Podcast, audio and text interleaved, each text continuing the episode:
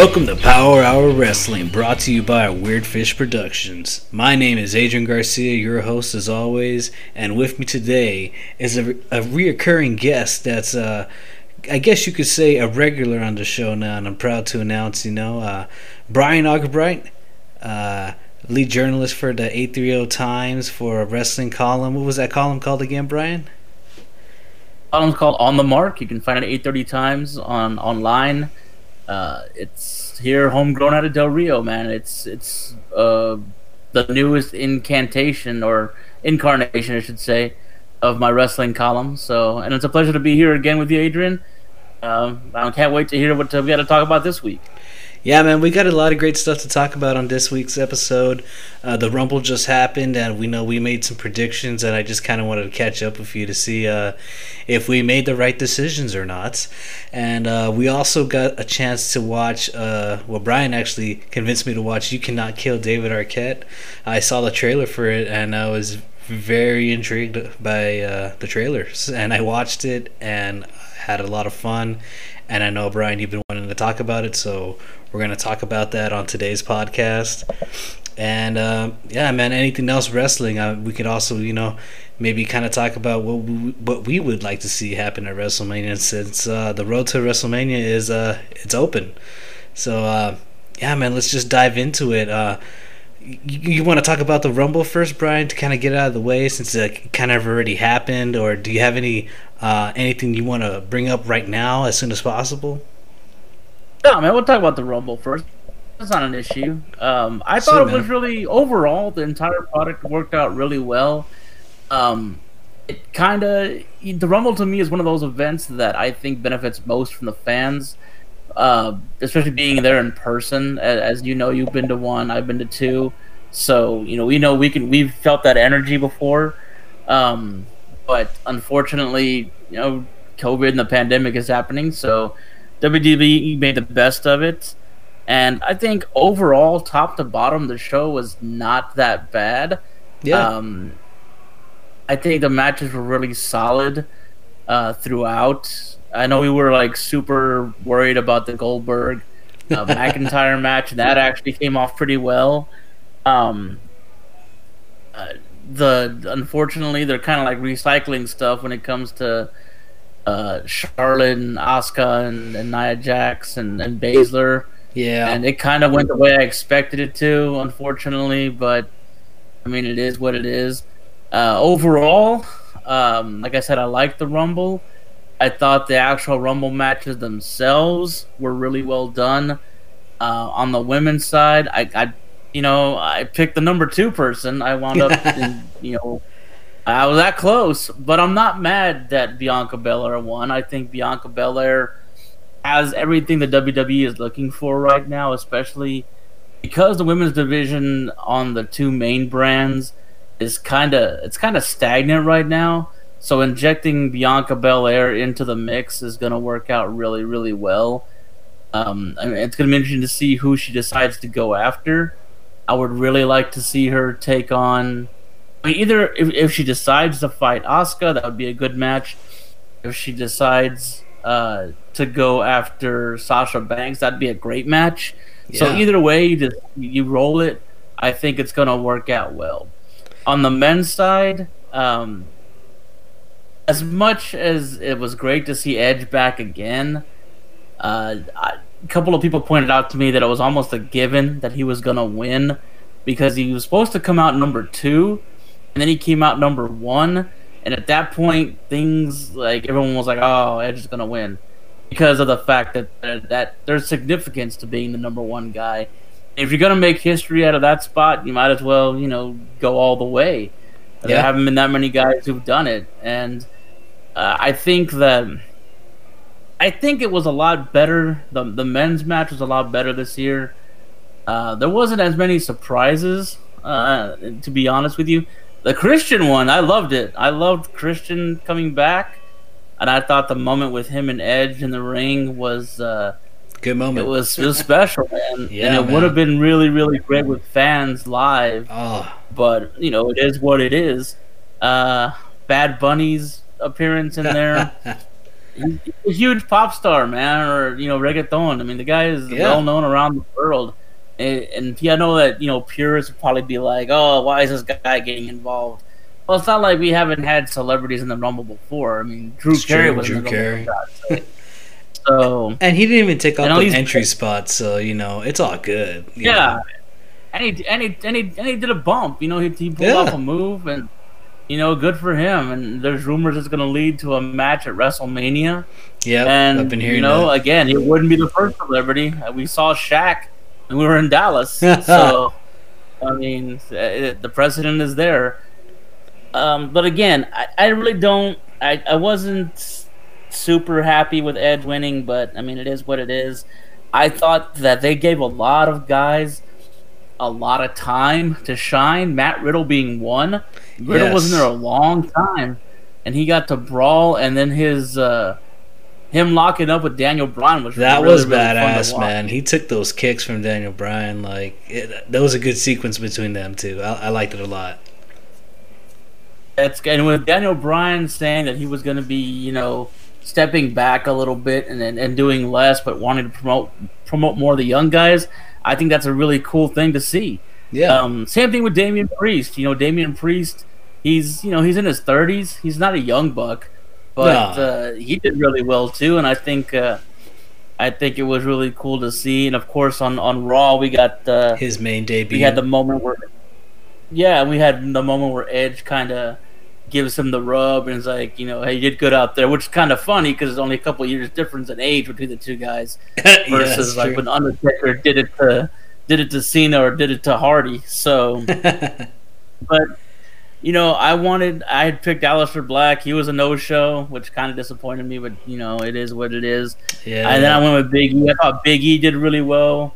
Man, um, I'm not gonna lie. Um, during that men's rumble match uh, with AJ uh-huh. Styles, his lackey, what's his name, Omos, I think.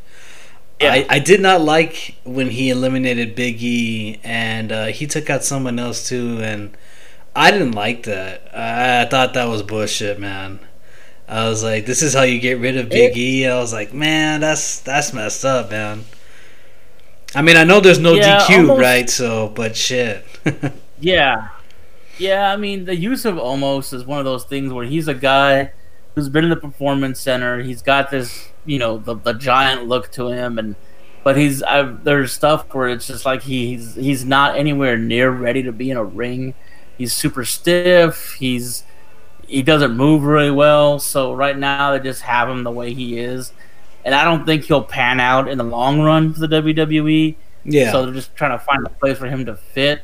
I think what will eventually happen is, you know, I think they're kind of using him like the old Kevin Nash, Shawn Michaels, you know, angle back in the day where Nash debuted as Diesel and was Michaels' bodyguard, and it, it's it's a pattern that's been used over and over again in pro wrestling.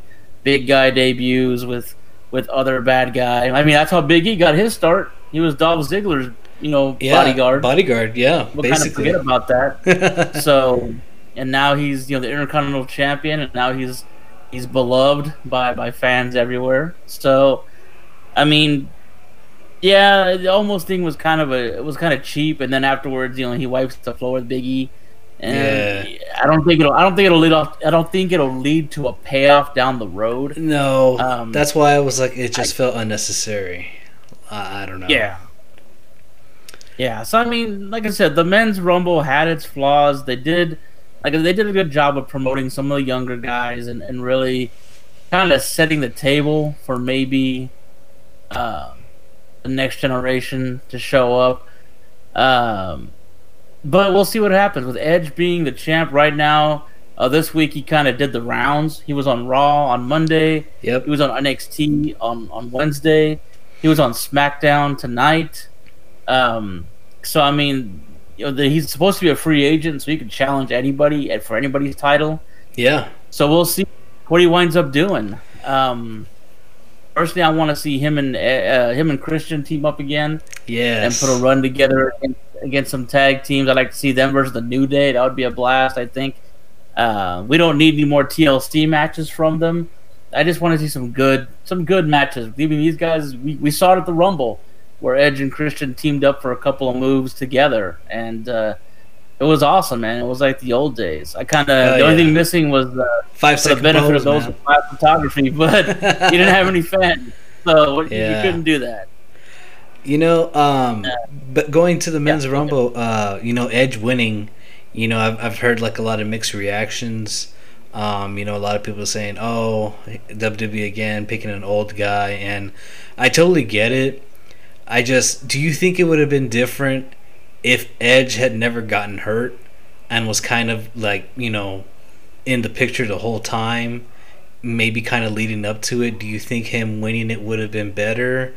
instead of him just you know coming back in the rumble and winning it automatically I think if he hadn't gotten hurt, we probably would have seen him in the title hunt much earlier. And I don't think he would have wound up winning the Rumble. I think they would have gone a different direction. What I'm kind of disappointed in with the WWE with Edge is thus far he's only been paired with Randy Orton. Even in Yeah. the Rumble, like it was Randy Orton, Randy Orton, Yep. Randy Orton. Even at the end, Randy Orton. And then who does he fight on Raw? Randy, Orton. Orton. It's like, come on, man. I mean, He can, you know, he can wrestle other people. It's okay. He's not. He's not brittle. yeah, give I an mean, opportunity. maybe it's gonna happen now. I was hearing that. Uh, I think he was talking to CBS Sports. Um, I think they were talking to him about, you know, you're in the title picture now. Um, you know, are you gonna be there every week, kind of thing? And you know, Edge said that he'll be there every week. You know, he'll wrestle every week if he's in, you know, the picture. So hopefully we get to see some matchups between Edge and uh, different superstars. I personally want to see him face, you know, these younger guys because I think that would be cool. Um, but I know the whole Randy Yeah, Orton thing. They had to end it, and I guess they just it kind of felt weird. You know, they kind of just ended it. You know, on Monday with kind of no build up. It just happened, but whatever, right? Um, Well, I mean, Orton had been with. He was in the Bray Wyatt thing for a while. He still Exactly. is. yeah, he That hasn't been resolved yet. And now Edge comes back and they're like, okay, we're just gonna put this over here and, and pick this up again. It's like, all right, sure, man. Let's just let's just go. You know, Yeah. But yeah, I saw. I, I know what you're talking about. Where Edge said that he was gonna be a full time guy. If his body holds up, then so be it. Yeah, man. I mean, you know, he's in great shape, and you know, for a lot of people saying, uh, you know, he's old, he's a lot better shape than a lot of older wrestlers are. You know, and I still think he can still put on a good match. And also, for me personally, I thought whoever won the men's rumble. In my honest opinion, I did not see them winning at Mania. I just don't see Drew McIntyre or Roman Reigns dropping the title at Mania maybe that's just me. Uh, I just don't see Uh-huh. it happening. I just feel like Drew's on a good run. I don't know who would beat him. I don't think they would let Edge beat him. And the whole spear versus spear thing with Roman, that's probably going to happen. And let's be honest, do you really think they would let Edge beat Roman at Mania? I doubt it, you know? And I already know they're not they're not going to let Edge face Finn Balor for the NXT title. That would be great, but it's not going to happen, you know? That's fantasy land right I there. mean, I'd, I mean, I'd, I'd, I'd like to see Edge versus Balor at WrestleMania for the NXT title. That'd be a that'd be a blast. Dude, take my money. Shit, Um, yeah. Right. Uh, that's why I was hoping, and I don't understand why they wouldn't have let Owens go over on Reigns at, at, at the Rumble and take the title off him for now Yeah. and kind of refocus Reigns and make can make him come back as an even meaner and tougher and more like dedicated heel. You know, kind of like you stole something from me and I want it back, that kind of thing. Yeah. But I know I know that you know Roman's doing some of his best work right now. Uh, there's no doubt. Even tonight, I mean, the promos that he cut tonight they were good. regarding Ed, I mean, they were really really good. yeah. Um, and so I, I understand all that, but at the same time, if you're gonna push it all the way to, to Mania, I mean that's gonna be tough, man. That's that's still a couple months away, and you know the build-up's gonna have to start soon because you can't for that kind of situation where Reigns would be the champ that long heading into Mania. That's not worth a month of build-up. You're talking about two three months, man, at least to get the proper, you know, especially if you want fans back in there, which I understand is the plan for Raymond James Stadium is to have some fans back. So if you're gonna do it, you better like start the build up now. Yeah. But you know, the WWE they've done weirder things, so it's I true. guess we'll just have to wait and see. oh man. Well, you know, I had fun with the men's rumble. Um my last takes from it were I love seeing Carlito. That was really cool. Yeah. Um, you know, he came out with the apple in it and everything, but I guess he can't spit in the face of people right now because you know COVID. I don't know. um, oh, hey, you know, yeah, yeah. you can't. You, you you don't want to do that, no. so seeing Carlito, that was great. Seeing the Hurricane, that was pretty funny. But in my opinion, I, maybe I could have seen someone else in the Rumble. Um, Kane was a big surprise, even though deep down inside, I kind of figured Kane was gonna make an appearance, and this might be his uh, thing where he just comes out in the Rumble because it's Kane, you know. Um, yeah, but but overall, I had fun. Uh, Braun Strowman at number thirty was kind of uh, weird, but whatever. And uh, did you know that Jeff Hardy was the first one to get eliminated from the Rumble? Fun fact. oh yeah, he was. Yeah, that's right. Poor Jeff Hardy. Yeah, he totally was. But we also got Seth Rollins back. Yes, so, that is true. He was um, 29, I believe. Messiah came back. I know that some people didn't think, uh, they didn't expect him back that early because they kind of thought he did he needed more of a build up. Yeah, but, I guess you could say that. Yeah. I mean, it was good to see him back. It was. Uh, it was it was it was nice. I liked it. I like I miss having crazy Seth Rollins. So it's good to have him back. Yeah, man. Hopefully, hopefully we can see uh, more from him, and uh, who knows what's gonna happen. Can't wait to see. And uh, also, Edge winning at number one puts him with uh, two other people, which is Shawn Michaels, of course, and uh, Chris Benoit, who won at number one. So yeah. now they can say now WWE can mention Shawn Michaels and Edge. So. and somebody else. That's right. Yeah, they can't do it's, that though. yeah, you, you, gotta. It's a, it's a it's a slippery slope, man. You gotta. If you've done it this time, if you've done it this long, you can't go back now. That's exactly. Well, let's kind of talk about the women's rumble. How did you feel about the women's rumble compared to you know the three that they've already have? Has it been three? I think it's been three. I'm not quite sure. Maybe four. Women's Rumble, I think it was booked really, really well. I think um, we had their roster is real strong at all three levels, and they've also got a lot of the women. I mean, right now they have the Dusty Rhodes Cup, the tag team, so a lot of those women were going to be kind of out of the mix. I mean, Shotzi Blackheart came out, and she's she was in that.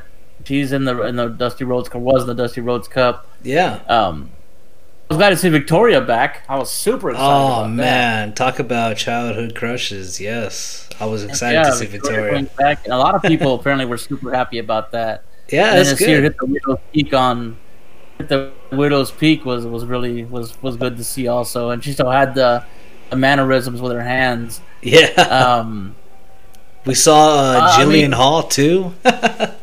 Jeez, Jill, I, I didn't understand that, but then again, um, they used her exactly the way that the probably the best way that they could with Billie Kay and, and Billie trying to like use her resume to team up with someone. I thought that was amazing. That was funny. Right now, she's probably one of the best uh, comedic wrestlers going right now, men she's or pretty women. Funny man, yeah. And it, and she's not like using like her. She uses the same kind of resume and trying to latch on to somebody thing, but it's it's doesn't get boring and it doesn't get old like like twenty four seven title and that nonsense. Oh it's god! Really, and then they, really really well. They did the whole twenty four seven title thing during the women's rumble, and I, I personally I did not like that. Yeah. I was like, really, like we, you guys had to do that. yeah, I mean, you gotta you gotta get in where you you gotta fit in where you get in, man. How do you want to make it work? I guess so. We got Alicia Fox back too. We got uh, yeah. Torrie Wilson came back. Torrie Wilson. Um, who else came back? Uh, I think that might be it. That came, I mean, Mickie James. I hadn't seen her in a while, so it was cool to see Mickie James. Yeah, Um, it was good to see her back there. Uh, no Trish, which I was no surprised. sh- but then I again, was that's cool. surprised. Yeah, it's cool. You know, I think it's it's time that they uh, you know put the the women that they do have. You know, they had a lot of NXT, which was cool. Like they had Shotzi Blackheart, um, Toni Storm. I, I like Toni Storm a lot. Um, Santana Garrett. I've seen her before. Uh, I just couldn't remember where. That was interesting. Yeah. Oh, she was in the Mae Young Classic. There you go. That's Um, where I've seen her. also- Yeah. For the Mae Young Classic, she's been a fixture with RCW uh, wrestling out of San Antonio. Um, she's been around for a while, and she's just one of those uh, women who's. I mean, she's solid. She's a solid worker. Um, she's got the experience. Uh, she's. I don't know if she's under WWE contract or not. If she is, they don't use her very much on NXT. Um, but she's a she's a steady hand, man. And I think it was a one off for her, to be honest with you. Her being at the Rumble, but still, it was good to see her there. That was a nice surprise. It was good to see Santana Garrett. Yeah, Um, man, it was cool, and we also got to see uh, Dakota Kai from NXT, and also Kai, yeah. Ember Moon, who you know is on NXT again, which is great because uh, I like her on NXT, and um, Yeah, yeah, it was it was awesome. And then, uh, how did you feel about Natalya being number thirty? Natalya is another another one that's at this point in her career, she is just gonna be that person that comes in uh, to fill space. She again, she's a solid worker. Yeah, You you can't go wrong with her. She she can be a good heel or a good face, but at this point in her career, she's if she comes out, it's probably going to be to put somebody else over. So, and there's nothing wrong with that. There ain't nothing No, wrong with that at all. You know, she when she retires, when she decides to retire, I think she'll be a hell of a trainer for the women's Oh, yeah. division down at the performance center. Because I mean, that's what Tyson Kidd is doing. He's he's a trainer at the performance center. yeah, So- that's true. and there's rumors. I mean, he's there's been rumors that he's trying to come back. I've heard about those uh, rumors. Yeah, He and Jason Jordan. There's been discussions that those two guys are working to come back. So who knows what might happen? But with Natalya, I mean, the number thirty slot, and it's typically in recent years, it's just been like one more person. Okay, cool, we're done. Let's go. Um, and that's kind of what we got with her. I think the the last three was appropriate, even though I'm not a Charlotte fan. I think you had to have Charlotte. There. You had to have it, man. Yeah, you had to have her there only because you needed Rhea Ripley or uh, Bianca Belair knock her out to sort of like legitimize them, yeah, and then it's sort of you know they kind of reset and went at it. You know Ripley and and Belair went at it on their own, and it sort of like was like a passing of the torch kind of thing, which really doesn't make any sense considering that Charlotte isn't that much older than them. I know Ripley's on the young side. I think she was like 19 or 20 when she debuted at the first Young Classic with her long hair, and yeah. she was already like a like an Amazon at the time. And then Belair is I think 31. So I mean, she, they're not like young, but at the same time, they're still pretty fresh because they haven't been in the business that long. And seeing them square off, you're you were seeing the future right there. yeah, And man. I'm confident that Rhea Ripley will will again get to wear the gold, even though right now she's not in the title picture. Well, she could in be in the future because now she uh, she Yeah. is officially on the main roster. We just don't know where. I keep seeing like on WWE's like social media, like where should Rhea Ripley go? Raw, SmackDown, back to NXT, and it's like, wait, what? Like, what's going on? I think she needs to go to Raw personally, uh, just because Raw needs needs someone like her. yeah, Because right now they got Baszler, they got Jax, they got Asuka, they got Charlotte, uh, and whereas SmackDown has Bayley, they have uh, Sasha Sasha, Banks. Banks. they have Belair. So, I mean, SmackDown's kind of loaded right now. Yeah, SmackDown has like the more well-rounded women's teams yeah. or women's wrestlers, whereas Raw has the more powerhouses and the more like physical ones. So I think Ripley could work best over there. And you keep Ripley and Belair apart, because eventually you'll have them meet maybe Again. at Clash of the Champions. or. There you go. So you know, that Yeah. would be good down the line. So just keep them apart. That way we don't we don't get tired of seeing them square off against each other. Because that's how it should be going forward. Yeah. So We'll just have to see if that's how they do it. exactly, exactly. Have Totally. you seen uh, that? I mean, not to take anything away from it, right? It. I mean, things happen, Uh-huh. but there's a picture where like Belair's feet did touch the floor. I don't I, know if you've seen it, that. it's a weird angle. I can't really tell. It looks like they're like under the apron too, so it's like you know. But Yeah, it's I cool. like it's whatevs. Like The Rock did it. I remember that. I mean, honestly, well, I mean, remember, remember when uh, when Curtis Axel didn't get eliminated and he kept running with that whole that Axelmania, whole man. gimmick for like half a year. So I mean, if they want to use it to delegitimize, like delegitimize her win and set up an angle with somebody, they probably can. Yeah, But Nah, nobody's think they would. harped on it yet. Nah, nah.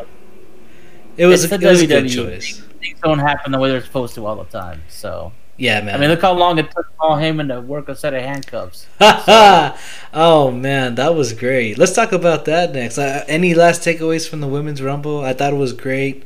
I thought Belair, you know, was a good choice, and uh, can't wait to see what she does next. No, I think I said overall, I, I would have liked to have seen her win the Money in the Bank instead, but I'm not mad she won the she won the Rumble. I think it was a good choice for the WWE, and you know my pick was second, so you know overall I'm happy with it. Nice, man. Nice. Well, let's kind of talk about uh, the last man standing match between Kevin Owens and Roman Reigns for the Universal title. I thought the match overall was really fun, and I thought it was a great match. I think, you know, I love Kevin Owens, and I think uh, Kevin Owens and Roman Reigns have kind of built this chemistry. I mean, at TLC, that was a great match. And, you know, this one was an even better one, too, in my opinion. Um, how did you feel about the match, Brian? Besides the whole Paul Heyman fuck up, but Ah. other than that, you know. Yeah, Paul Heyman in handcuffs. well, it's good to know that Paul Heyman he's not like a freak behind the scenes, so obviously.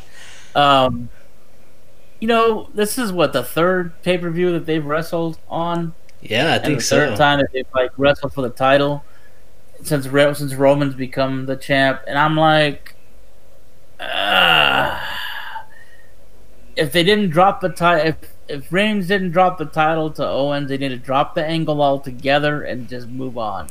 It just And feels like it's too gonna long. be rough for Owens. Yeah. yeah. I mean it's just we're at it's at it's at that stage now where it's gonna just wind up being a parody of itself. And Yeah. you know, it's gonna both guys can wrestle, there's no argument there. Both guys are outstanding. yeah. But I just really think that you know, if because of the fact that that Reigns retained, he's still, you know, the head of the table, he's still the big dog. Um he now needs to go in a different direction and needs to get as far from Owens as possible. The WWE doesn't need to book Owens versus Reigns anymore because we've seen it enough. We've seen it enough, and it's it's kind of like- it's like their safety valve, and I, I don't like it. I think the match was solid, even though the match looked like it was two different matches.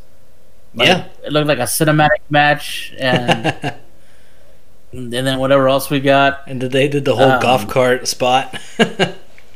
I mean, yeah, and I mean they're they're both really great guys, and they can turn you know chicken shit into chicken salad, and I mean that's what happens when you're really really good at your job, and that's what those two guys are.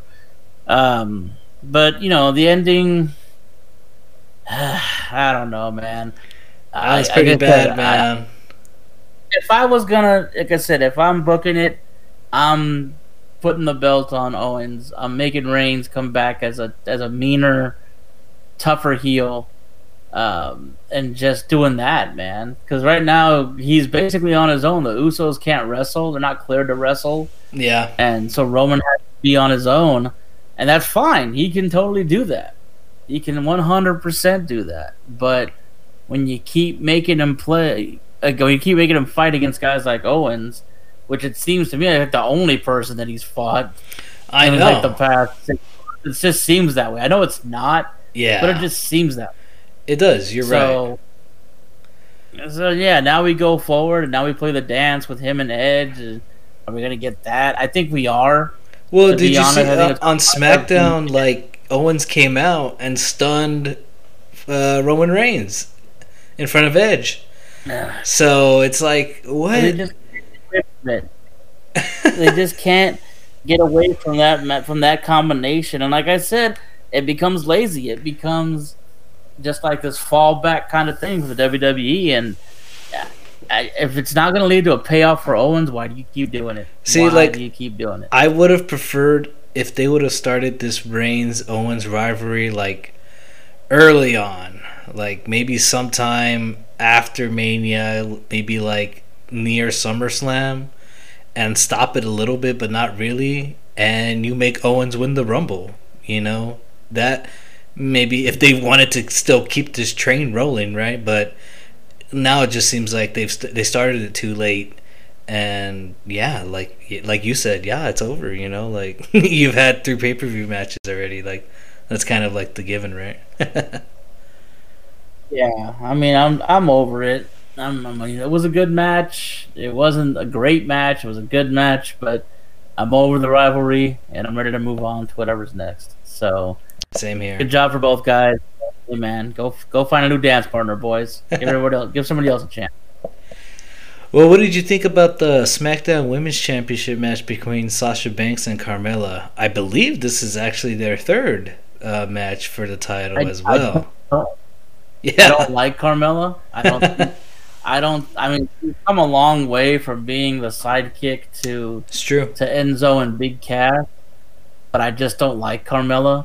Yeah I can't- think a I lot like of her her- I think a lot of her, like, you know, they, they teased her, they teased this superstar coming back, and it took one airing of that teaser for people to figure out who it was. i know like, oh, right Carmella. And like, well, damn, you know. And she had a limited moveset then. I mean, remember, you know, she had she needed James Ellsworth. They put they paired her up with James oh my Ellsworth god to make her viable. And it was, and we had to deal with that, and now we had to deal with a sommelier, whatever the hell we're doing with that. Some guy from Cirque du Soleil. All right, cool, man. i can't remember You his name yeah. Congratulations. reginald um, But you know, it, Sasha Banks deserves better. yeah she does man You come out of a you come off a feud with with Bayley, a feud that that took like almost two years to pay off, the slow burn, and you stick her with, against Carmella, and it's like And we were talking Okay. about it right now that SmackDown has the well better, well well rounded women's wrestlers. So it's like, why can't they put anyone else against her besides Carmella? You know? I mean, they, I, you know, I understand why they wouldn't put her against Naomi because it's like face Yeah. versus face. I get it, but still, you know, Naomi's a much better talent, and I think Naomi definitely would, will give a much better match against Sasha. Um, and now with the with the hopefully with the addition of Bianca Belair, I mean, you're definitely open up a lot of things there. hey, there we go. Um, yeah, you're I don't know if Peyton Royce is on SmackDown or not. I don't know if she's on SmackDown or on Raw. uh, I shit, I can't remember. But you know, I just Carmella just she's always just come across to me as as this as a person who gets the rub because the way she looks versus Oh, yeah. the way she performs and and then I get to hear and then it's annoying hearing Corey Graves talk about her Oh because they have a relationship.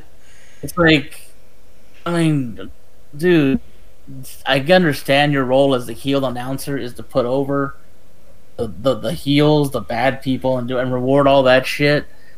But dude, come on, man, it's Carmella. I know, man. It's it's it's it's just weird.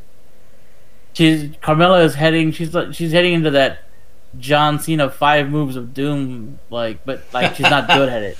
Yeah, that's the thing. It's like I can't, I just can't tolerate it, you know. And you, you're right though. She's improving. I've seen her gotten a lot better, but it's still not. It still doesn't do it for me, man. There's there's there's more better wrestlers, you know. No offense to her, Yeah, just you know, like No, And this feud with yeah, and the feud with Sasha, I think is gone. Is another one that's gone on long enough.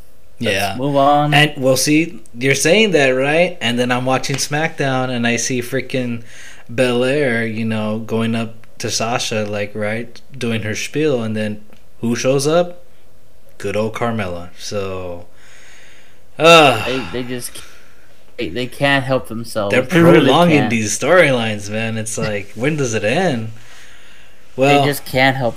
At least there's one storyline that's over and we can all be happy about, which is uh, the Goldberg debauchery with uh, the WWE Championship. Drew McIntyre was able to defeat Goldberg, thank goodness, in uh, in an okay match. You know, I I kind of figured that it would be short, but there was a lot of good spots. You know, it, it was very. Uh, I was surprised to see Goldberg pick up Drew, but I know that was a lot of, you know, Drew helping out. but uh, it was interesting to say the least. What did you think? That match was a lot better than a lot of people expected, and I think it played out exactly the way that the WWE hoped it would. And I think it really worked in terms of, you know, letting Drew kind of take over as the big, like the big threat in the WWE, and kind of make him a more viable champion. And not that he hadn't earned that, obviously. I mean, he beat Brock Lesnar um, at WrestleMania. Uh, he's he's really had some really good matches. In fact, I don't think he's had a really bad match no. since he's been back. And a lot of that is just because he needed that time away from the company. He needed to go out there and wrestle different talent and be exposed to a lot, uh, to a lot more variant talent, guys that were hungry versus guys that had like big time WWE contracts and were just along for the ride. Um, I don't think anyone really. I, I mean, in the back of everyone's mind, there was that fear that Goldberg was going to beat Drew, but I don't think WWE was ready to shit on Drew this early, and um, they wanted to make Goldberg still look strong in case they needed, in case they wanted to use him at another one of their big events. um, because I mean, he's still a name that people know. You know, it's still the same reason why Sting is valuable on AEW. yeah. It's still the same reason why Hulk Hogan came out on SmackDown tonight. So it's it's the name, man. You know the name. You, Yeah. you, you, you totally know it. So, very true. but you know they both did a good job. The match didn't go super long, and then you know the respect at the end. So it was what it was. It didn't embarrass anybody. The WWE got the reaction they were looking for, and we're all better for it. So, you know, yay. Yeah, man. Yeah. Yay. I have. Yeah, it was a match that I didn't need to see, but it happened, and you know I'm moving on from it now. Um, Yeah, exactly. yeah, so hopefully we'll see what's next for Drew. Maybe it's Edge. I don't know, uh, but very excited to see what's happening next for Mr. McIntyre. I honestly can tell you, I don't know who's gonna beat him for the belt. You know, when Randy beat him, that I- was I- totally like was like what, and Yeah. then they gave it back to him, and I was like, I didn't see him losing to Randy Orton, but uh, yeah, man. Yeah, that was that was sort of like uh I, I can't remember why that happened, but yeah. I mean, I, I didn't have an issue with it, but it, again, it made Drew come back better and, and hungrier, and that's the whole purpose. Yeah. Um, right now, right now it seems they're gonna build up a thing with him and Sheamus, which would which shouldn't Oh, be too that's bad. true. Yeah. Sheamus, former world for champion Fast himself. Lane, yeah. he's a good he's a good heel. Uh, they've got the they've got that personal relationship, so that that should be a good match. We should see that for about a couple months or so. Um, so that seems to be the direction. After that, you have to wait and see what what happens. But right Yeah, now, I know Sheamus is next up for McIntyre, and I- I'm not, and I'm, I'm down with that. I, I'll go with that. I'll roll with it. There was also the I did not see the kickoff match. I don't know if you did. It was the women's tag match. Um, I totally thought it You was did? not going to be on the kickoff. And I and I totally it totally played out exactly like I expected it to. where you know Lacey Evans comes down, distracts Charlotte the first time. They avoid the you know, Charlotte avoids the the surprise roll up. Then she locks in the figure eight on uh, on Baszler, and then you know Ric Flair hands hands Lacey or whatever the foreign object of doom, and like it looked it looked legit. Like Lacey's punch just blasted Charlotte in the cheekbone. I was like, oh snap! Damn. It's good on both of them for the way it looked. but you know, it knocked, it knocked Charlotte out, and Nia Jax hits the big splash with a one, two, three, and that's it. We got new champs. I mean, gave, like I said, it played out exactly the way I expected it to in my head. Um, I have to say, I liked Baszler's ring attire the whole night. I liked the way it looked with the big cutout of the ace. I liked that a lot. Of the spade, excuse me, because he's a queen of spades. Yep. Um, I really like that gear. And Nia Jax is Nia Jax. You know, what the best you could say, she didn't hurt anybody. So, you know, good on her. And then they wind up uh, getting knocked out of the Rumble by Lana, and I'm like, all right, whatever. I know. It's, it's- see now it's like, It's okay, cool. what are they doing with the women's tag titles? You know, like what's going on? And I think I saw Well, on Raw it- that like Lana and Naomi, I think won a a battle royal or tag team match to determine the number one contenders for the tag titles. You know what's funny that you say that? Because word came out today that the Bella twins are coming back because the women's tag titles exist. Oh So- no! They just had babies. Get ready for the return of Brie and Nikki Bella. oh god! Well, thank you for getting me excited. I'm so hyped. Too, just we need Oh that. no! More wasted spots, they- man. There you go, buddy. Just uh, Jeez. that's not that wasn't part of my breaking news today, but I saw it today and I was like, well, We'll see. it like is what it is. you tell me that, man. And now and then, like Asuka, who's been like totally forgotten. It's like, what are they doing with the Raw Women's Championship right now? She's just there. Yeah, it is, and it's tough, and that's why I said I expect Ripley to go there, and I expect them to put. I would like to see that against her. match. I would like to see that. And then, if you if you're gonna go long term booking, I would like to see Ripley beat Asuka, and then set up Ripley versus Baszler, and let's have let's have those matches for a while, Hey, and that would make me happy. that would be really uh, cool. But you know, I don't see anybody else coming up from NXT for a while. Nah, I know until that after right Mania, now- maybe. Toni Storm, Mercedes Martinez, and Io Shirai have got a feud going on. Yep. It's going to culminate in a match at Takeover. That should be really good.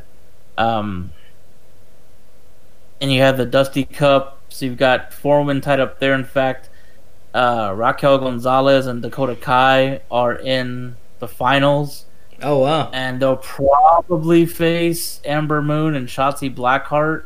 Ooh, nice uh, matchup.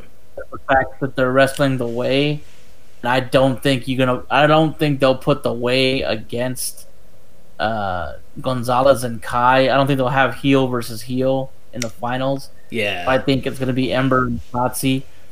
But I and we'll see what happens after that. But I think that's how it's going to go uh, going forward. So, but I don't see anybody else in the women's division coming up from NXT anytime soon, aside from from Rhea Ripley. Uh, maybe Io Shirai. If Io drops the belt to either Martinez or Storm, I could see her going up I could see that too. but I, but I don't want to see another uh like Far East tag team. I think it's a waste of like what I they think did it's a with like waste Kairi Sane talent. and yeah, like what they did with Kairi like Sane. Kairi. Kairi Sane is a different individual altogether because Kairi kind of, when you look at it, she really just embodies this this fun spirit, and as a heel, she was amazing. She was so funny as a heel. she was basically like the distraction, the this weird like like little sister to Asuka, and um, you know Asuka played her role really well. I mean, a lot of people forget that Asuka, away from wrestling, has like a she's a huge YouTube star. yeah. She's like a popular cooking show. She's a video game reviewer. I mean, she's like all this stuff that she's been doing. It's her popular in Japan. Yes, yeah. Io Shirai, however, Io Shirai is hundred percent. I'm gonna beat the living shit out of you. Yeah, and she's hardcore. That's just she is. And, you know, you know, of course she's she's in a relationship with Evil from New Japan, so you know that's a hell of a couple right there, and I'm sure that she's that that she embodies a lot of what he embodies, and so Io oh, Shirai oh, yeah. coming over, you know that would be that would be fun. I would like to see her confront Asuka, and kind of let's because they never they didn't exist in NXT together, so you know let's see them throw it down on Raw, and that'll make me super happy too. So. Uh, but yeah, if Io Shirai drops the belt to either Storm or Martinez, I, I predict that you'll see her on Raw uh, within like the next week or so after that. Nice, man. Nice. Bold prediction. We'll see what happens, man. Uh, but yeah, you know, well, uh, the Bella Twins, that, that doesn't get me excited. Um, but thank you for telling hey, me. man, you can look, but you can't touch, man. Damn it, man. Well, uh, any last thoughts on the Rumble? I did want to say one thing. I did hear that, uh, you know, Mr. McMahon wasn't at the Rumble because he was at his brother's, um, I think, funeral. But he did watch the Rumble on the network, yeah. and he was like, you know, contacting people here and there. But do you think it played played a big difference in how this whole pay per view uh, kind of came about? Uh, maybe. I wouldn't doubt that there was a little, like guys were a little bit more relaxed without Vince being there. Yeah, and not because you know, Vince is mic- micromanages everything, even though he does get involved in a lot of stuff. But I think without like the big boss being there, you kind of take it a little easier. You let things flow the way they should, and I think that may have been a prime reason why the men's rumble was booked the way it was, and uh, it worked. It really did. You saw a lot of young guys get a lot of exposure, and that's a huge thing. Um, because the Rumble is like you know it's the kickoff to WrestleMania, and it it helps give a lot of guys an opportunity to, you know, start angles or, you know, showcase what they can do and kind of leaves the fans wanting more, you know. And yeah, um, I guess him not being there helped out a little bit.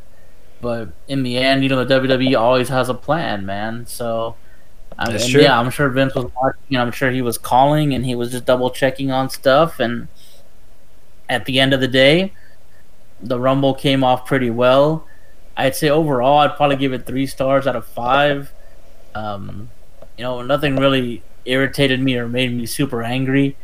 It was a little predictable at times, but most wrestling is you've watched it enough and you look at it from a from a different from a fan's perspective versus a person that that covers the sport. And so yeah, I mean, I enjoyed it for what it was. I'm not gonna lie, it was it was entertaining. Yeah, wish there'd been fans. Same. I, I, enjoyed it. I had fun with it, and uh, yeah, man. You know, hopefully it's uh, a sight for things to come. You know, but then again, there is Fastlane, so uh, I don't know. Um, we'll yeah. see what happens. but overall, overall, it was fun. Um, well, let's get into some other topics, Brian. Is there? Uh, do you want to? Kind of tell me what you've been wanting to tell me, Brian? You said you've had some news that you want to bring I'm, out. I'm gonna save that. I'm gonna save that. I got. I'm gonna go towards the end of our show. Okay. Uh, I do want to talk about this weekend, of course. Um, before uh, I, we talked about on our last podcast, so I hope you're able to check some of it out.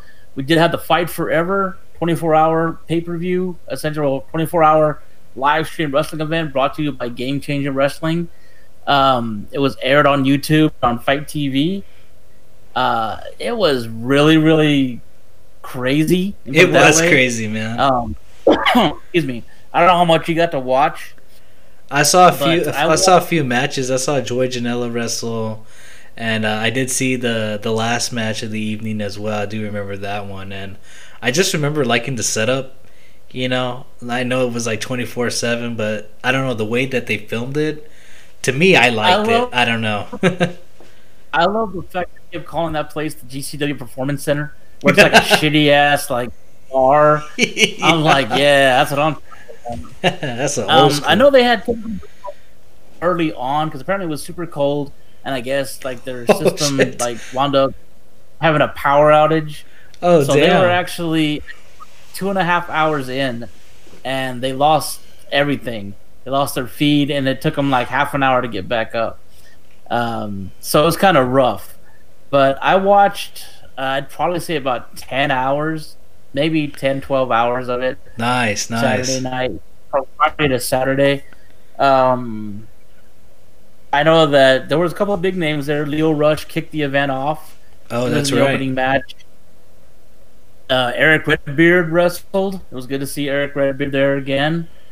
Um, Homicide, formerly Ah, one of the original members of LAX, he wrestled. He wrestled a couple matches actually.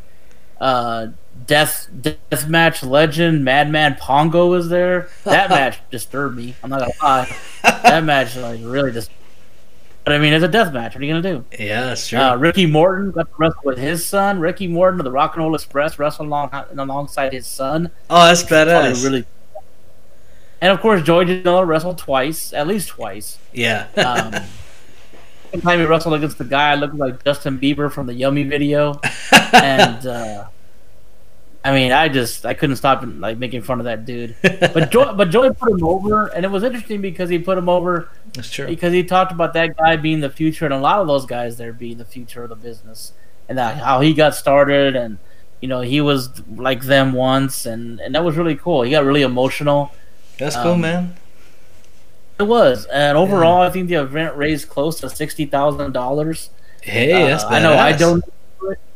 So um, I did my part, and I actually got. I spoke on. Uh, I was on Facebook Messenger with a friend of mine uh, in San Antonio, who had watched a lot of these independent. He keeps up a lot of these independent guys, and uh, it was it was really cool. The only, if I have anything bad to say about it, is that I never want to see that goddamn Terry Funk commercial again. As long as I live, I don't want to hear Terry Funk yell "Fight forever." I'm, I'm done with that. I'm, I'm good. After seeing it like for the 45th time over the course of, of the event, I was like, "Yeah, we're done with this."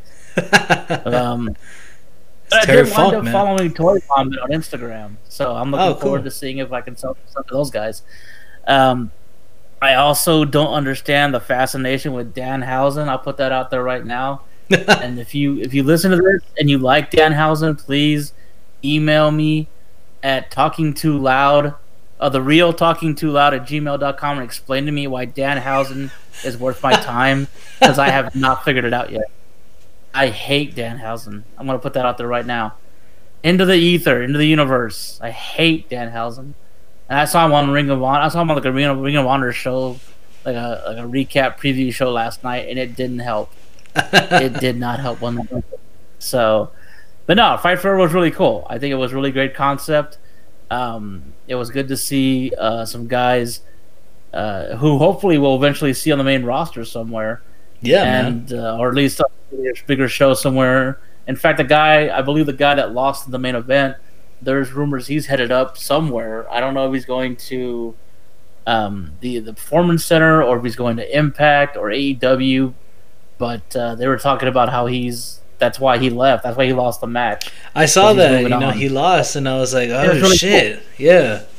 Well, that's cool, man. I, I think I think it's a very badass concept too, um, and I think it was very cool that they they threw it for you know independent wrestlers and you saying they raised almost sixty thousand dollars. That's that's incredible, man. So kudos to them. Oh, and yeah. If they ever throw it again, you know, man, I'd be down to watch it. Also, it was good to see. Uh, it was also good to, good to hear Nick Gage do commentary. I think Nick Gage. that was hilarious, every- man. He was like, "Man, fuck that guy." And I- should have he should have he should be on kind of like a separate commentary track for every pay per view going forward because he Oh, knows the moves, but he Yeah. also like doesn't like a lot of people. So it's really, really awesome. So was- shout out to Nick Gage. Thanks for being yourself, Nick. yeah, man, that was pretty funny. I, I loved it. Oh man. Uh, Well, speaking also, of, before oh, what's up, man? oh, go ahead, go ahead, go ahead. no, no, no, go go ahead. I was, I was gonna move on to the next topic. Yeah, just before we get too far, I also want to offer my condolences uh, to the family of uh, former NWA World Tag Team Champion, the Natural Butch Reed, who passed away today uh, due to heart complications. I saw that, Uh, man. Very saddened to hear that.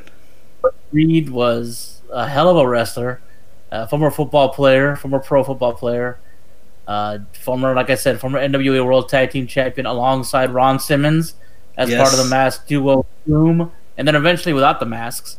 Um, and interesting fact, they were managed by a woman, Chris Benoit's uh, wife, Kevin Sullivan's wife at the time, who eventually became Chris Benoit's wife. Um, their feud with the Steiners was really awesome, and I don't think people, if you get a chance, uh, I'm hopefully, I'm sure it's on the network. I was gonna say, go yeah, some of Doom's matches, and they were just phenomenal for uh, for their time. They had some really great matches with the Steiners. Um, I think they were shooting with the Koloffs as well. Um, they were just a really, really good heel uh, tag team in the old NWA, early WCW days. Um, and I'll never forget when they when they got unmasked against the Steiners. It was a leapfrog by uh, by Rick, and he pulled off Butch Reed's mask, and like Butch Reed sort of was like this, trying to hide his face and was shocked, and he wound up getting rolled up for the one, two, three, and afterwards, like Ron Simmons is berating him in the ring, and then Ron like is slow to like, grab his mask, and he like rips it off, and he's just so damn angry, and everyone's like, "Oh, it's Ron Simmons." And I'm like, oh snap! And then they just kept wrestling without the mask as Doom, and I thought that was really cool. that's so, cool, man. Um, again, uh, sad to see Butch Reed pass away. Um, he was a hell of a guy, and uh, my thoughts go out to his family and his friends. Uh, we lost a good one there. Yeah, man, our condolences. You know, we we lose too many wrestlers every year, and uh, you know, we hopefully it wasn't because of any old wrestling injuries. You know, I know they didn't really take care of the wrestlers back then, so you know we got to look out for uh, these wrestlers. You know, and uh, check up check up on them here and there. Uh, but yeah, like you said, uh, hopefully the network has some of Butch Reed's matches. Um, obviously, they own mostly everything, so you know they have a whole library. So uh, yeah, I, I want to check that out. I want to check that uh, that his matches with the Steiners. That that sounds pretty fun, man. It was. It was good times.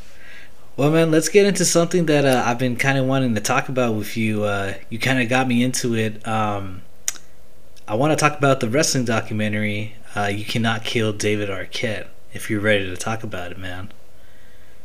Oh yeah, I'm ready. Of course. All right, man. Well, let's get into it. Uh, here's a little, uh, I guess, uh, synopsis. I guess you could say. Uh, branded as the most hated man in wrestling after winning a highly controversial WCW World Heavyweight Championship in 2000, actor David Arquette attempts a rocky return to the sport that stalled his promising Hollywood career. Dangerously determined to redeem his reputation and reclaim his self respect, Arquette will stop at nothing to earn his place in professional wrestling. well, Yeah. you cannot kill David it. Arquette, Now- man. Yeah.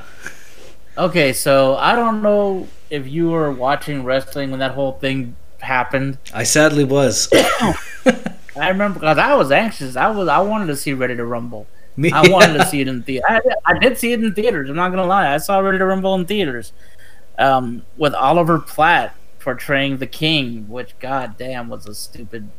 that, that- movie was hot garbage. But you got to see professional wrestlers on the big on the big screen, That's true. and you got to see, uh, I believe, Martin Landau.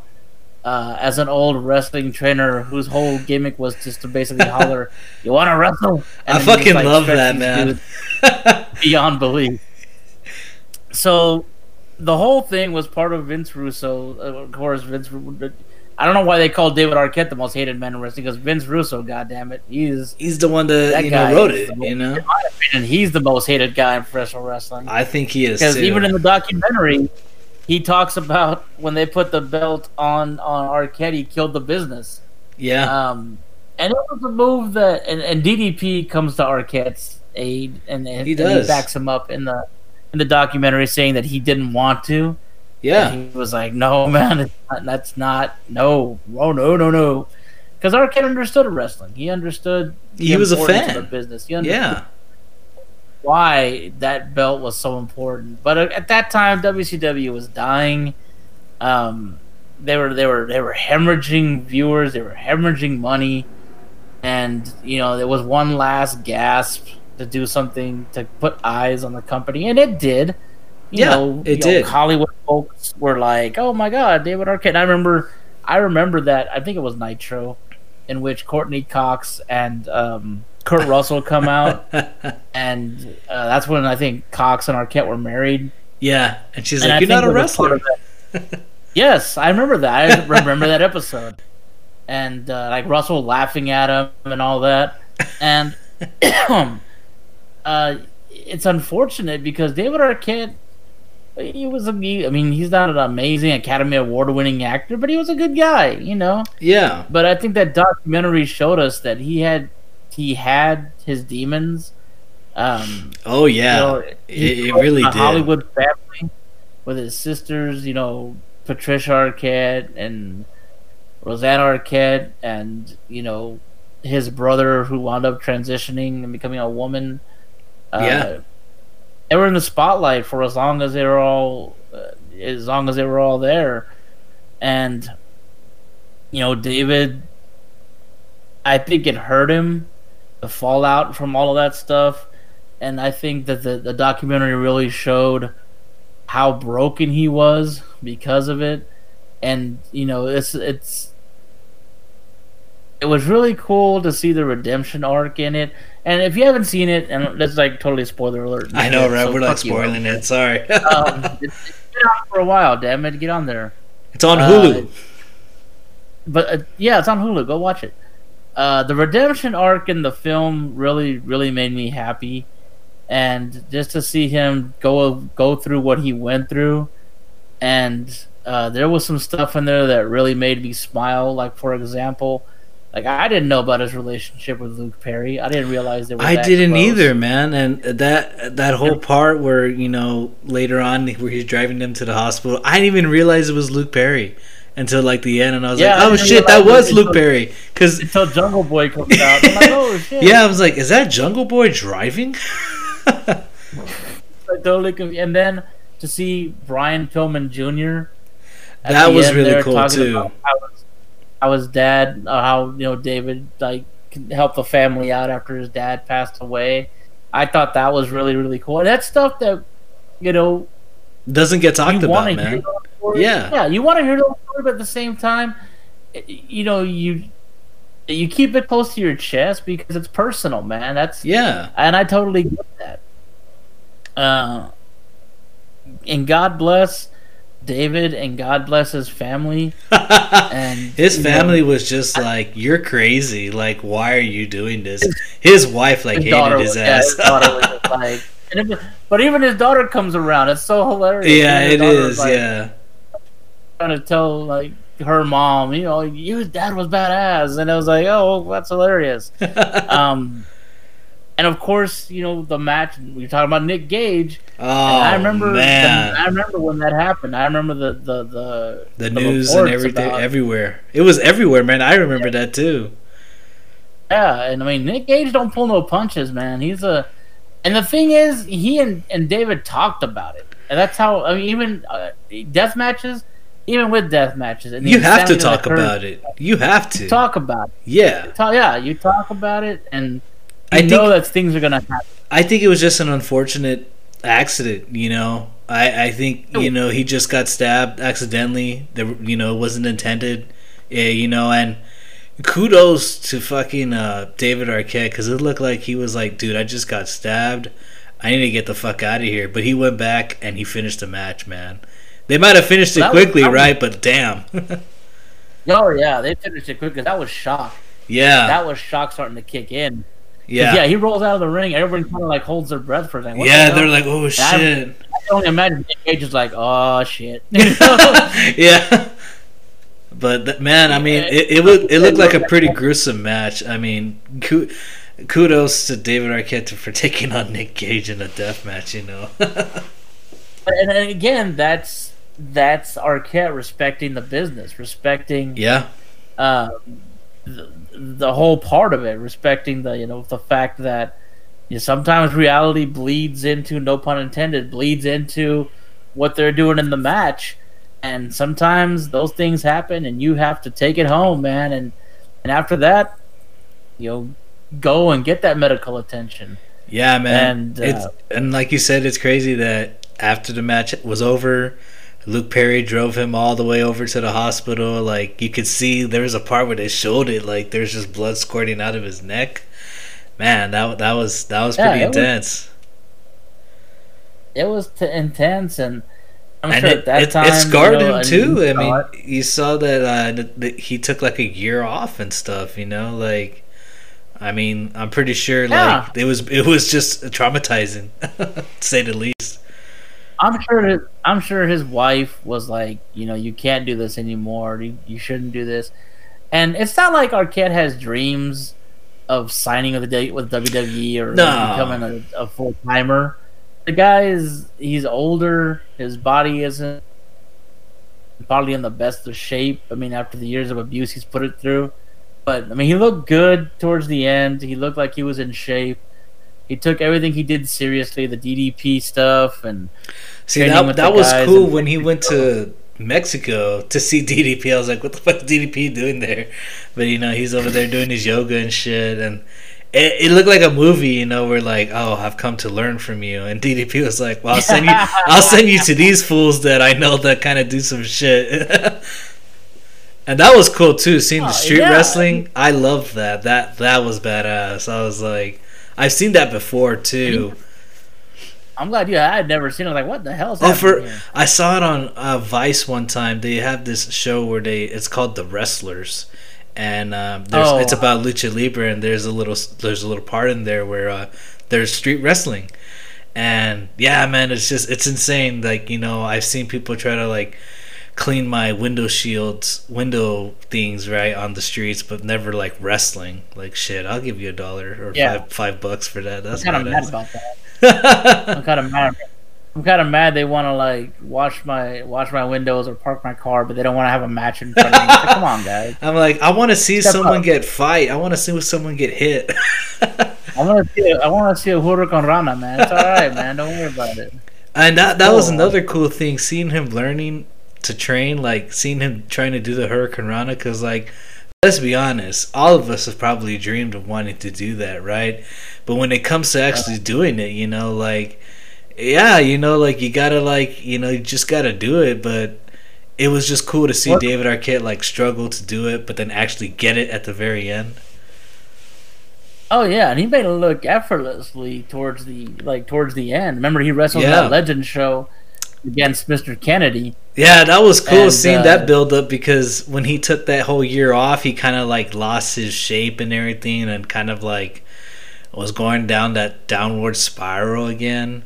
And you know, he took the match, and you know, he got in shape, and it was fun to see Mr. Anderson and uh, him wrestle. And again, you know, I think it's it's really cool that they show early on in the film how he nearly gets in a fight with, you know, Brian Knobbs uh, from the Nasty Boys because he Oh, wants to be on that Legend show. And the guy's like, "Hell no, hell Like, I don't want I don't your want you on here." And Yeah. I hate you and all that. And then like A year he later, winds up at the end, you know, venting a show like that, and I'm like, well, there you go, man. But uh, it, it's it's also part of the promoter, man. The yeah, promoter knows go with the hot hand. yeah, man. And, And at the time, he was hot. You know, people Hot people you go love it. Yeah, The redemption, or hell yeah, hell yeah. hells yeah. oh man, it's crazy. It, it was cool, and I thought it was really funny uh, when he did that first match in that very backyard, backyard wrestling. Man, where like it looks like I want to get a camera and go film some backyard wrestling. that whole sequence irritated me because it's like these these bunch of banana head meth smoking moonshine making rednecks are essentially talking about protecting the business. It's like, dude, Dude, you gotta look at you guys. bolt. You're using light bulbs and shit. You guys have a fucking ring that's missing a bolt that collapses because you bunch of fucking clowns don't want to put that piece of shit together. It's like you got your fucking ring is held up by dreams and fucking rubber bands, man. Fucking garbage, dude. And like, yeah, seriously? Yeah, that This that, that was kind of like weird. When, it was kind of weird for them to be like talking like that, like, oh, you know, he needs to respect the business. We're gonna teach him something. Like, eh, like you said, like y'all motherfuckers are learning yourselves. Like, what the hell? Like, you guys are, you guys are, you're the gatekeepers of wrestling, you clowns. Get the fuck out of here. And you know, obviously, it was, it was obviously it, it was a work because Yeah. you know in the end credits, them hanging out. oh But yeah, still, I'm like, they come across as like fucking like the fucking champions of professional wrestling. when you fucking banana heads look like this, yeah, I mean, man. it looked like a it looked like a bootleg copy of old Mid South wrestling and shit. It's like, get the fuck out of here, you bunch of idiots. Okay, at least at least Arquette wrestled in front of like 5,000, 10,000 people. You yeah, guys man, can't even true. get 10 people in your fucking backyard. That's it for free. fuck out of here. I know, man. It was just funny to see like the how it like that was his first match. oh man, You we're good. You gotta- you gotta start somewhere, right? Gimmick. What's that? you got to start somewhere, I guess, right? hey man, everybody's got to start somewhere. I mean, the I mean the Hardys set up a ring in their backyard, That's very true. Um, Yeah, and I mean, I try to think. I think CM Punk did the same thing. So I mean, it's not like it's unusual for that stuff to happen, but you know, those guys wound up wound up going to a wrestling school and going, you know, getting proper training and doing their stuff, and you know, there you go, ate right, didn't fucking cook moonshine in the bathtub. You know what I'm saying? So yeah, yeah they know what they were doing. yeah. Oh, maybe Jeff did. Yeah. maybe Jeff did. oh man. Well, it was cool. Uh, I never really, you know, saw that side of David Arquette. You know, where I mean, I kind of figured, you know, after you know he did Scream, he kind of got typecasted. I do remember Eight Legged Freaks, and I was like, Yeah. what? But uh, just to see that, you know, it sucked that you know he couldn't really get anything after that, and you know, yeah, he just looked terrible, man. He looked miserable, and uh, it, it's kind of funny that like wrestling kind of like revamped himself uh, career wise, and I guess you could say like spirit spiritually wise, you know. So um, it was very well. It was filmed very well, you know. Um, it was just it was really good, you know, from from beginning to end. You know, I, I liked it. I liked how the fans were the ones that really, how you said, you know, got behind him. So that was Yeah. very cool to see. I mean, fans dictate the business as much as the internet wrestling community makes it hard for a lot of fans because you got a lot of shitheads out there behind keyboards that want to talk trash and, and, and run people down for no great reason.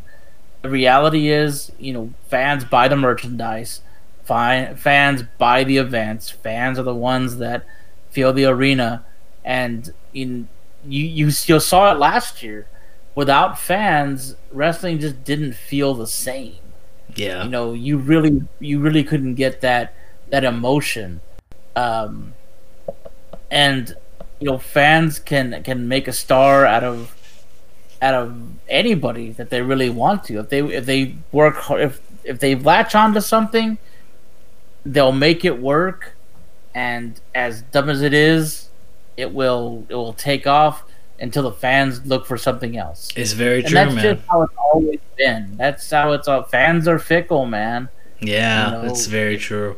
We're fickle. the best wrestlers are the guys that learn to take that stuff and and make it their own. A great example is Kurt Angle. You know, Kurt Angle, he would come out to his music, You holler, "You suck." suck, you suck," and you know, and he knew it. And he played along with the whole thing. Oh, I yeah. do not suck. He would do all. You suck. He came back on his last run with the WWE. He comes out and he's just like soaking it on there, like, "Yeah, tell me I suck. Yeah, yeah. I missed this." And that's and that's what the fans can do. That's the kind of stuff the fans can totally do.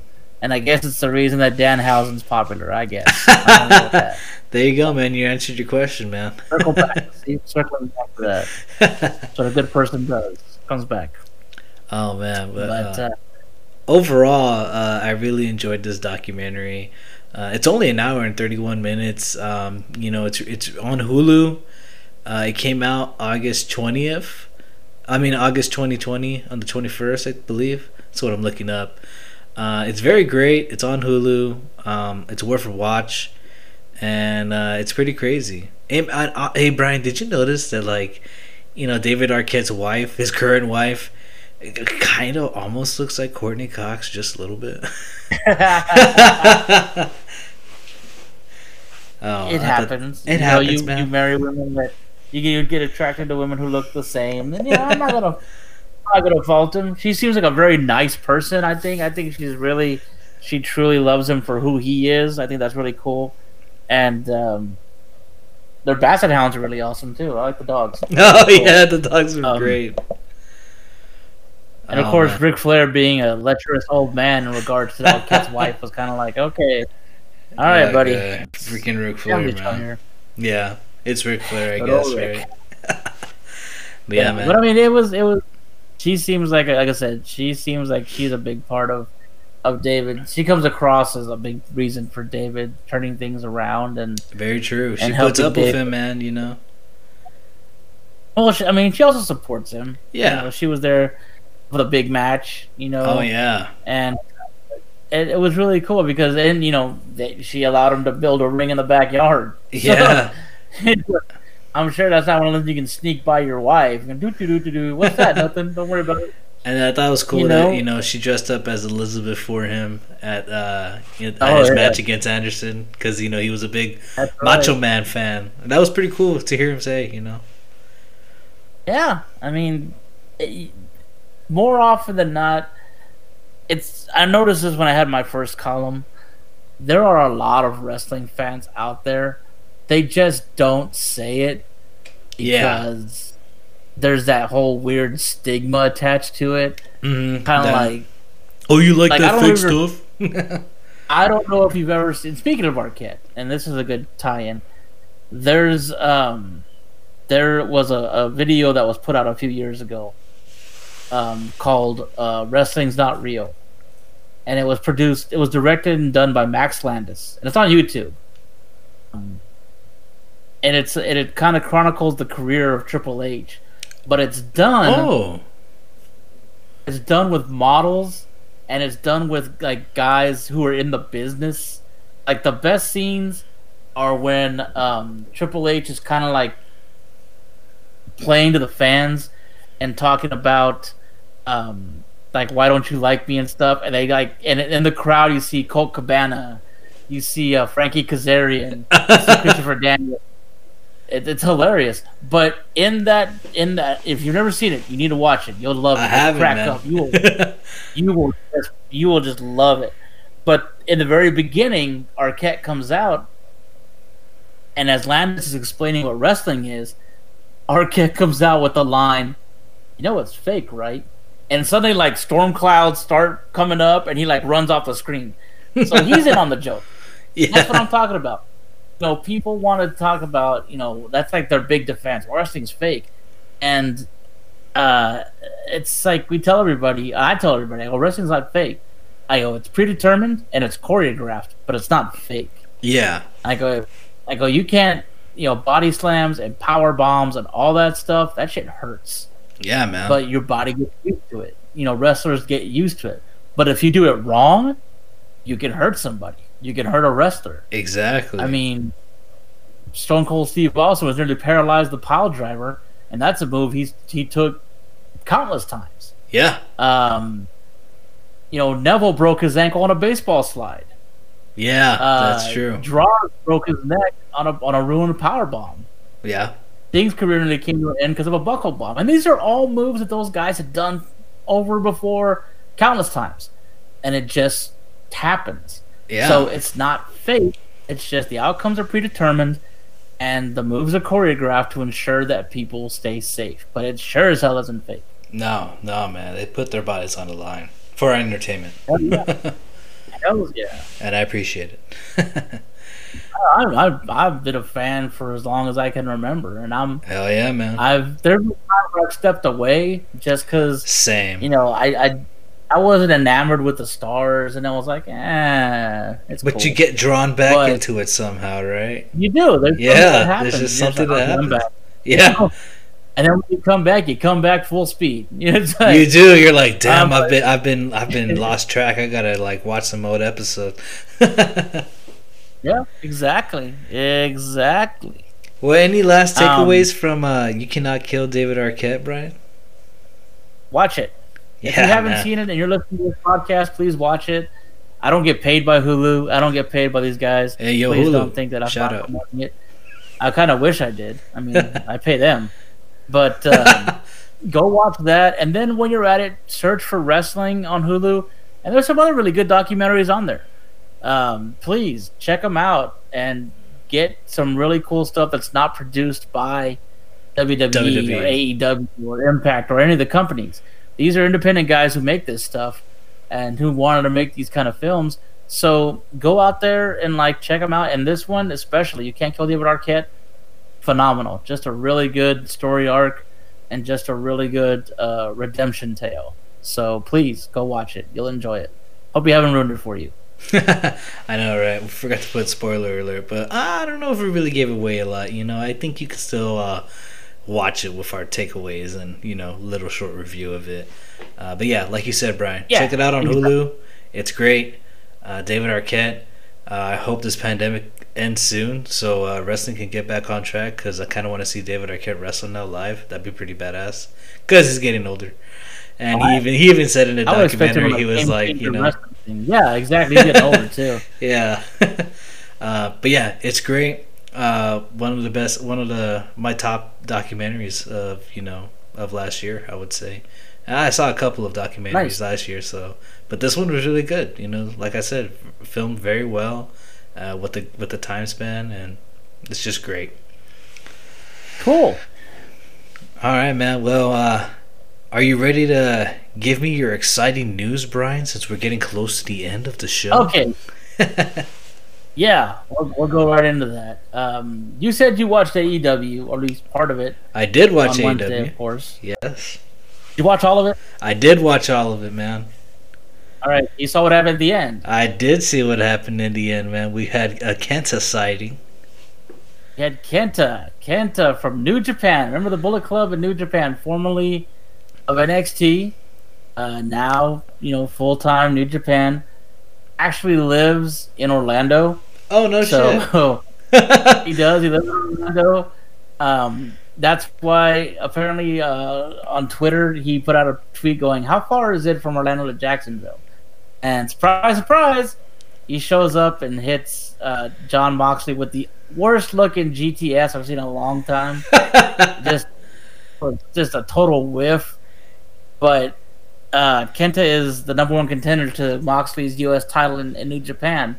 Well, it's now led to there's going to be a relationship between AEW and New Japan now. That's been confirmed. Um, moving forward, uh, no big storylines have been announced, but now everybody's super excited uh, that these two are going to be working together. So you're going to see like a Bushi versus Omega. You can Oh. see um, Suzuki versus uh, Dustin Rhodes or Dustin Runnels, I guess yeah, that'd be pretty um, badass. you can see a whole bunch of storylines you hadn't seen in a while. But the other, but the bigger news, in my opinion, is that not piggybacking off that, or not even related to that, is that uh, New Japan announced uh, on Thursday that they are teaming up with the Roku channel, and beginning February 11th, they're going to have a one-hour show every Thursday at 5 p.m. on on Roku on the Roku channel. I did hear about uh, that, man. I thought it was really badass because I have a Roku. I like funny, and they're probably gonna have more historical content on there. So if you're a fan or you've been dying to find out about New Japan and you just didn't want to pay the money to get, even though you should subscribe to New Japan online, I think it's, it's worth your time. They it, do man. air the pay per views um, with a Japanese commentary, or you can get the American commentary. Uh, Kevin Kelly is the lead commentator for the American side. Uh, it used to also have Jim Ross, which I, yeah, he didn't do a great job there, and Don Callis. Don Callis has transitioned now to, to teaming up with Kenny Omega. Um, but you can check out the and, and Rocky Romero is also part of the commentating team when he's not wrestling or he's not managing his guys. Um, but yeah, man, New Japan's coming to Roku, and I don't know if this is eventually going to lead to a separate app on Roku and give them their own channel. I really hope it That does. would be really badass if they did that. Because right now, to my understanding, the only way you can watch New Japan outside of the website is on the Fire Stick from Amazon. Even then, it's like kind of. I heard it's kind of funky. Ooh. So, I'd love for this thing to actually work and take off, and give people an opportunity to see New Japan content and see some of the best guys in the world that you maybe haven't been exposed to, and people that we've talked about before on the show and just uh, kind of get behind it. Wrestle Kingdom already took place. It took place in January. That's their big event. That's their WrestleMania, essentially. Essentially. Um, but you still have the G1 coming up, the G1 is tournament. coming up, man. And you have the uh, the the the Battle of the Super Juniors is still coming. Super J Cup. So there's still Dominion is coming. Yeah.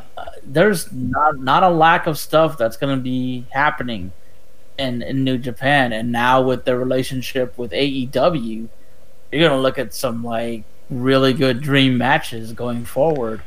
And as a wrestling fan, it's it's a really great time to be alive. It's something that a lot of people anticipated, to be honest with you, It was just a, Bucks a matter of when. Omega. Well, it was there was a little bit of a hold up because of the way that the guys left.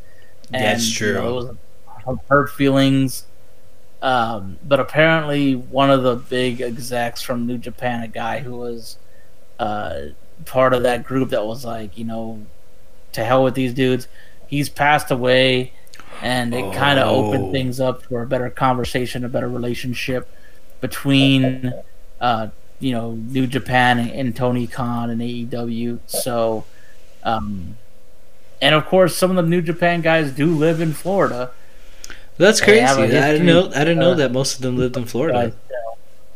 So yeah, man. So we're gonna wait and see. I'm I'm anxious to see what happens. I really am. Uh, I don't know where Okada would fit in all that, but I'm sure you could put I would Okada love to put him in there with somehow. anybody. Yeah. and and AE and, and generate a pretty good match. And it's funny because you look at the guys in AEW, and just off the top of my head, you got Chris Jericho, wrestle New Japan. Omega made his name in Japan. The Young Bucks, huge in Japan. yeah. Um, Hangman Page, wrestled in New Japan. Lance Archer. Lance Archer, Yeah. Japan. Uh, Moxley, the Red- U.S. he's the US champ. champ in Japan. in Japan. Yeah, so I mean, Cody Rhodes wrestled in Wrestled Japan. in Japan. Yeah. I mean, it's the there's no lack of guys uh, from AEW who have experience wrestling with guys from New Japan and putting on some bangers of matches, and that's just going to translate here to the U.S. Of course, right now with the pandemic going on and That's the only limitations of international travel, Yeah. you, you don't expect it to happen right away, but you know, Slowly but surely. Yeah. And you know, Exactly. it, if you're a wrestling fan, this is amazing to see. For one, AEW is already working with Impact. Now they have New Japan. Uh, You know that leaves the door open for maybe some Impact wrestlers to wrestle some New Japan stars as well. I'm not sure if they've had a. I think they've had a relationship before, but I'm not entirely certain of it. Well, they did back in the in the early two thousands. Yeah, They lent a bunch of their talent. Okada was wrestling at Impact. I do. Yeah, Uh, man, in the early days. was wrestling at Impact. Yeah, Um, so yeah, but Impact has been working with AAA a lot as well. that's true. Um, so I think it's cool So that all these companies are starting to kind of work together. You know, um, it, it, it's more for the wrestling fans as we could see fantasy matches that we've always wanted to see, and hell, maybe we not we maybe not be able to watch them ever if you know these companies wouldn't weren't able to like work together. You know, so I, I- think it's really cool as a wrestling fan to see because I've had so many fantasy matches that I'd love to see. Now it, it can potentially happen, man. It's just a situation that the perfect scope and the perfect world, everybody would work together because everybody everybody would benefit from it. Um, of course, the WWE would probably want like a bigger piece of the pie, considering they're a global a global phenomenon. But at the same time, there's nothing to say that they couldn't benefit from working with AEW or benefit from working with New Japan or Impact or AAA or any of that stuff. You Yeah. know, that's at the end of the day, money is is the deciding factor for all of that stuff. It is. And you work out the right deal, and suddenly, bickety bam, man, you got dream, like you said, dream matches and situations that we just that as fans, that's what we want. We want to see this stuff. Um, it's kind of like when WWE finally bought WCW. I know it wasn't the same. I know it was a shell of what it was. But, but people wanted to see those up matchups. Yeah, you know, the only one I don't think we ever really saw was was Sting and Undertaker. That's kind of the match that a lot of people wanted. But we got Booker T, you know, in his prime doing some good stuff with WWE. Should have got the title, Um, man. Yeah, well, that's neither here nor there. But that's that's another discussion for another day. Yeah. Um, You got Hogan versus The Rock, Hollywood Hogan versus The Rock, which is what we A wanted. classic, man. Yeah. I mean, you had the situations kind of what we wanted. Not entirely great. You know, Rey Mysterio come was good to see him. You know, we all, but we also got Mike Awesome, which, eh, Yeah. it wasn't all great. Like I said, it wasn't all great, but you got to see some stuff. You got to see some matches that we wanted, and same thing with ECW. Yeah. And you know, the potential is there. Will it ever happen? I don't know, but I'd like to see it. And maybe with AEW and, and New Japan working together, it'll kind of nudge WWE into to working with other companies as well, instead of just buying them and kind of, you know, seeing us lose some of those really good wrestlers in the shuffle that don't want to to work for the WWE. So yeah, man. You're right. Yeah. You're totally right. New Japan, man. New Japan, AEW, and New Japan coming to Roku. Big news. Big news this week. Big news, man, on uh, New Japan, man. Uh, it's great. New Japan's awesome. Uh, like I told you, I kind of got into New Japan about like four or five years ago. I'm not really up to date, you know, with a lot of stuff. I do try to catch, you know, their, uh, you know, special episodes, pay per views like Wrestle Kingdom, and uh, you know, for them to come to the Roku Roku channel, I have the Roku, so that's great. You know, I, I want to see it. Uh, but man, maybe Heck I might yeah, subscribe. I might subscribe to New Japan actually. You know, just to just to get everything. You know, and kind of like you know get on the get on the New Japan train because there's a lot of great a lot of great wrestlers out there, man. Um, There are. There are a lot of great Yeah. matches too. yeah, man, Um, they're so hard hitting. They're hard hitting, dude. Don't don't sleep on don't sleep on New Japan just because you don't understand what they're saying. yeah, man. Wrestling is universal, man. Wrestling is universal. Hell yeah! Uh, so watch out for next week because I did see a little uh, clip from AEW where Kenny Omega was trying to talk to Kenta and he was like, "Oh, hey man, how's it going, man?" And you know, trying to be like, you know, Bullet Club, and then uh, Kenta just like blew him off. Was like, "Fuck you, man, get out of here!" And I was like, "Oh shit!" And uh, I don't know. I think he's teasing that they're gonna like team up to take on uh, Jon Moxley and uh, somebody else potentially. So uh, we'll see what happens, man. Yeah, maybe we'll see what happens, man. It's exciting to see. Uh, you know, just gotta wait for next week to see what's gonna happen next, man. But yeah, big news for New Japan. Very excited to see it, and uh, it's a it's an exciting time to be a wrestling fan right now. For sure, man. For sure. Well, on that note, man, uh, I'm gonna end the show. But uh, you got any final thoughts for us, Brian?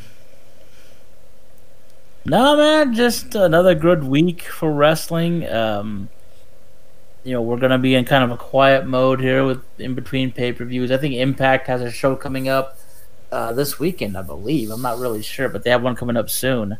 Is I'll it where uh, Tommy. Dreamer is to- gonna face Rich Swann for the Impact Championship?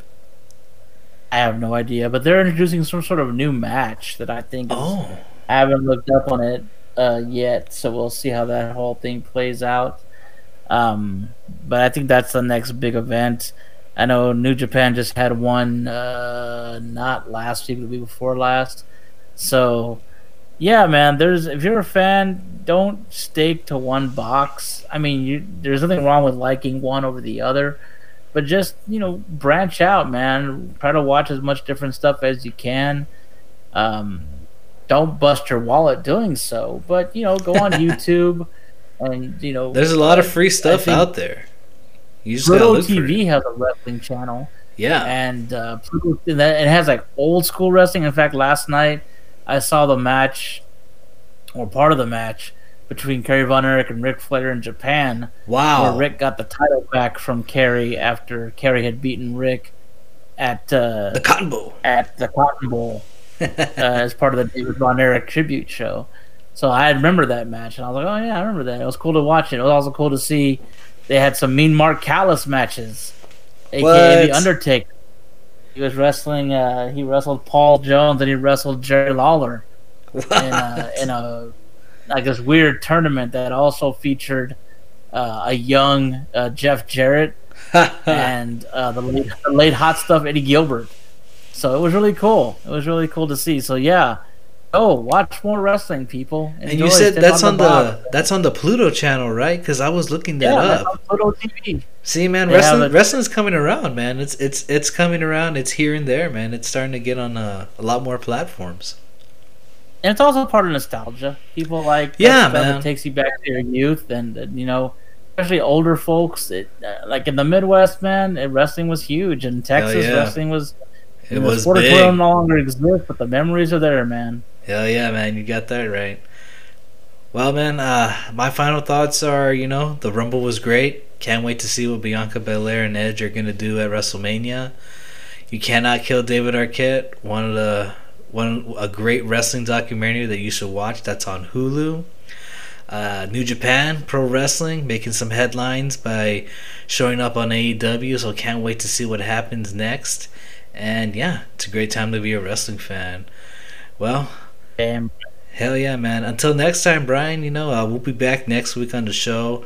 We'll probably see what's going on with, you know, AEW, you know, see if uh, some other New Japan stars come out, if Kenta comes out again. You know, we'll just have to keep uh, keep an eye out and see what's going on this uh, this week. Because, uh, you know, it's the road to WrestleMania, so I got to check in on Raw and SmackDown here and there. I might not watch it fully, but I just got to check the storylines to see what's where we're going. You know. Um, oh, for sure, for sure. So it's gonna be great. It's fun. Uh, thank you guys for tuning in. Uh, you know, Power Hour Wrestling is on Anchor.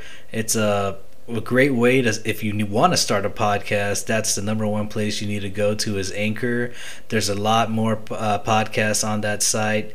And you can also find us on Spotify. We're on Spotify now. We're also on Google Podcasts, Apple Podcasts, um, man, other platforms too. But if you go to anchor.com, you can find us under Power Hour Wrestling. You'll find all of our episodes and you can see what platforms we are on as well. Um, but thank you again, guys, for listening. This has been a Weird Fish Productions. My name is Adrian Garcia, your host as always. And always with me now is to my co host to my left of me here. Brian Argabright.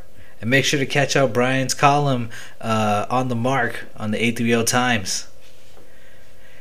Appreciate the shout out, man. Hell yeah. Y'all have man. a great weekend. Hell yeah, man. And once again, this has been Power Hour Wrestling. And we'll see you guys next time.